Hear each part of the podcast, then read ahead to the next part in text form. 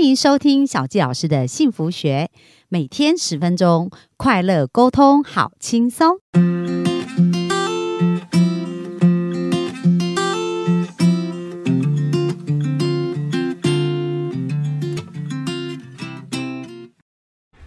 欢迎收听小杰老师的幸福学，很开心又在空中跟大家见面。那本周呢，简单老师带来很多生活的那些真实的经验哦，还有机会教育啊，大家有没有收获跟学习很多？如果大家想要更加认识。简单老师的话，哈，我们也会把简单老师的联络方式放在下方啊，大家有机会可以去关注更多简单老师的分享。好啊，那我们就热情的掌声再继续来欢迎我们的简单老师喽。小金老师好，幸福听众大家好，我是简单老师，欢迎搜寻 Google 简单老师的联络部，有我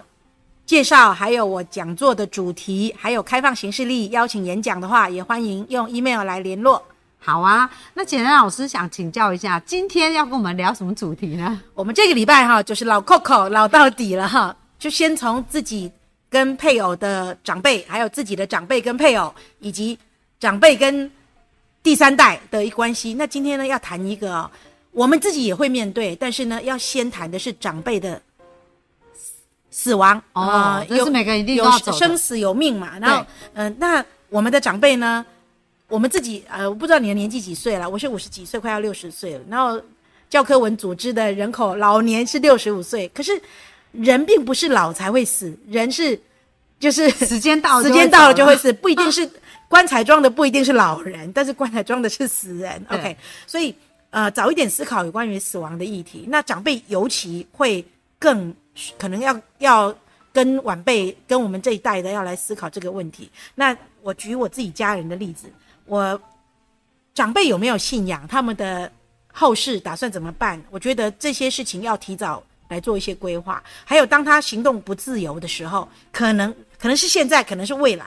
还没。我们是希望宁可还没有发生，先有一些想法，有一些讨论。像我的母亲就很早就讲过，就他如果可以在家里面老老，他宁愿在家里面老。嗯，但是如果有好的养老院，他是愿意接受的。那我公公是年纪比较大，我公公，呃，九十几岁过世，但在过世之前，他行动不自由，到过世之前其实有十几二十年，但脚还能走啊，但是去不了太远的地方，嘿，都是晚上开车开到餐厅门口，开车开到饭店门口，这样走个可能三分钟路，顶多这样哈。那我要说的是，呃，很早就开始思考，就是以后像我公公，他是呃祖籍是在浙江，他很早就。打点好那边的祖坟，所以就跟有一天就要回去。对对对，就是火化，然后要把骨灰带回中国，这很早就讲好。所以我结婚之后，其实我婆婆就已经葬在中国了。所以我结婚之后第二年，我先生就带着我去拜见我婆婆，然后呢，在祖坟那里就跟哎那个浙江的祖坟是一座山哦，要爬楼梯，中间半路还有凉亭，然后呢到了祖坟的那个高制高点那里呢，还有一排的果树。然后围绕着，然后我先生就带着我走到半半人高的那个那个骨灰坛的那个地方，说有帮我留位置，就他们祖坟是可以容纳很多的骨灰坛的，这样就对，所以也帮我留位置。我说谢谢，再见，不联络。我在这里，我在这里没朋友，我没有打算要入你们的祖坟，这样在台湾就好了。对，那我要讲重点是，我公公婆婆很早他们就打算好这样，那么你就要成全他，你这是他生命的意愿，那。你就要尊重他，而且要成全他。所以我公公过世之后，我们骨灰现在是放在家里，就要等两岸开放比较 安全之后再过去，要把骨灰送回去。那这件事情会牵涉到你，你那是火化的时候，那个骨灰坛怎么封哦？这个都反正我都要先都先对对，先都问过。所以这些事情呢，长辈开放开明，他主动提，你就要尊重听，然后记下记录下来。嗯，因为有时候当他叙述的时候，其他的子女。或者他有一些其他的可能不在，可能不在或怎样，你们必须要用具体的方。我会真的强烈建议，就是跟跟你的呃配偶的长辈一起的时候，也要提醒你的配偶这些事情，最好先做下来，比较不会有很多纠纷。对，那财产，对，怎么他们的财产的分配，如果长辈开明，那也要尊重平权，法律有法律的规范。那你们要违反法律的规范，要可以，大家都是书面哈。对对对，就是书面要事先做好，否则后面的纠缠的事情很多。还有提起，千万提醒，配偶家的长辈的遗产跟你一点关系都没有，你所以你不要插嘴，你不要插嘴，你也不要出意见，你也不要贪。同样的，这这些事情会造成婚姻决裂。我周遭就有朋友，就因为他的先生插嘴他娘家的财产的分配，因为我的朋友要放弃遗产继承权，然后先生呢看不过，觉得老婆受委屈，可是老婆就心甘情愿啊，对。老婆也觉得财富自由啊，他想要多多给经济比较困难的弟弟啊，结果这个先生还打电话去人家的娘家去骂人，关你什么事啊？那根本轮不到你来插嘴，所以，同样的，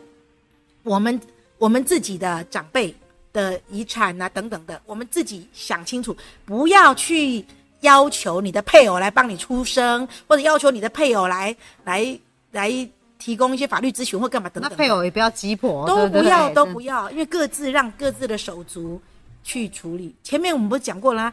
你有没有做到赖的 配偶不要加入对赖的配偶的群主，你要么不要加入，就是配偶的家人的群主，你要么不要加入，要么就加入不要出声音。都不要出声音，可是最怕就是哈，你加入你不出声音，可是对方的手足 Q 你，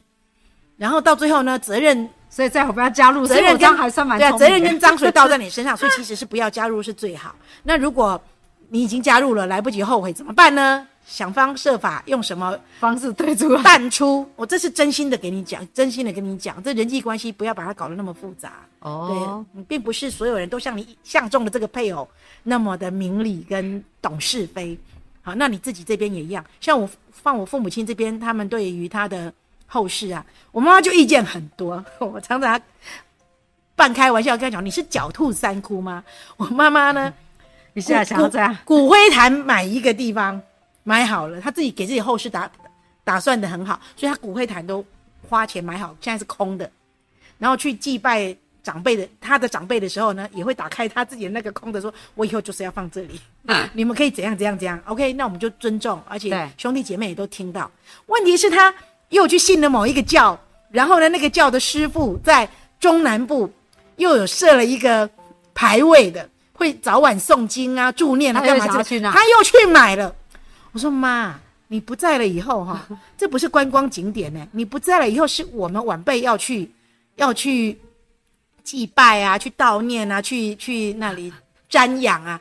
可是全家就是手我手足这一代啊，交通啊跟各方面时间自由比较多的是我。我说我没有办法这样东奔西跑呢，你能不能 选定一个地选方定选定一个地方就好？他就说：“哎呀，我们师傅以后到了北部，总之是他会有很多，我就尽量的跟他沟通，可是也不想那么触他的的逆鳞呐、因为他会觉得说，我这样子养了你们一辈子，一直哈当不听话。对你这样这么介意，这么这么不不感官那样，我就尽量柔性的、感性的沟通。那只要牵涉到祭拜的事情，我们就能多做，因为他既然那么在意，就尽量能够在他在意的点上能够满足他，甚至超过他的要求。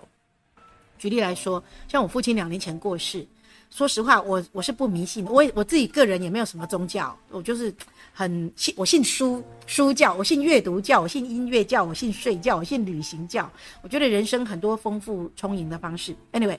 那我妈妈呢？她呃，我刚刚讲到哦，我父亲呐、父亲过世了之后呢，最后我们家的牌位啊，也都就是请出去了，然后就让家里比较清爽一点，然后就集中的祭祀。那我父亲过世之后呢，托梦给我姐姐，就是她手头寸很紧。那我其实是不迷信，但是这件事情如果父母亲介意，呃，托梦信可信不可信？但是如果这件事情的影响没那么大，所以我们就去买那个纸钱。金金银就是金银金银财宝啊，然后美钞啊、人民币啊、台人台币千元、两千元啊，就烧给他。因为如果这件事情长辈这么介意，有时候我觉得那个执念可以放下，因为人的幸福快乐跟他在意的点，让他心里过得去。对啊，真的哎，我觉得这也是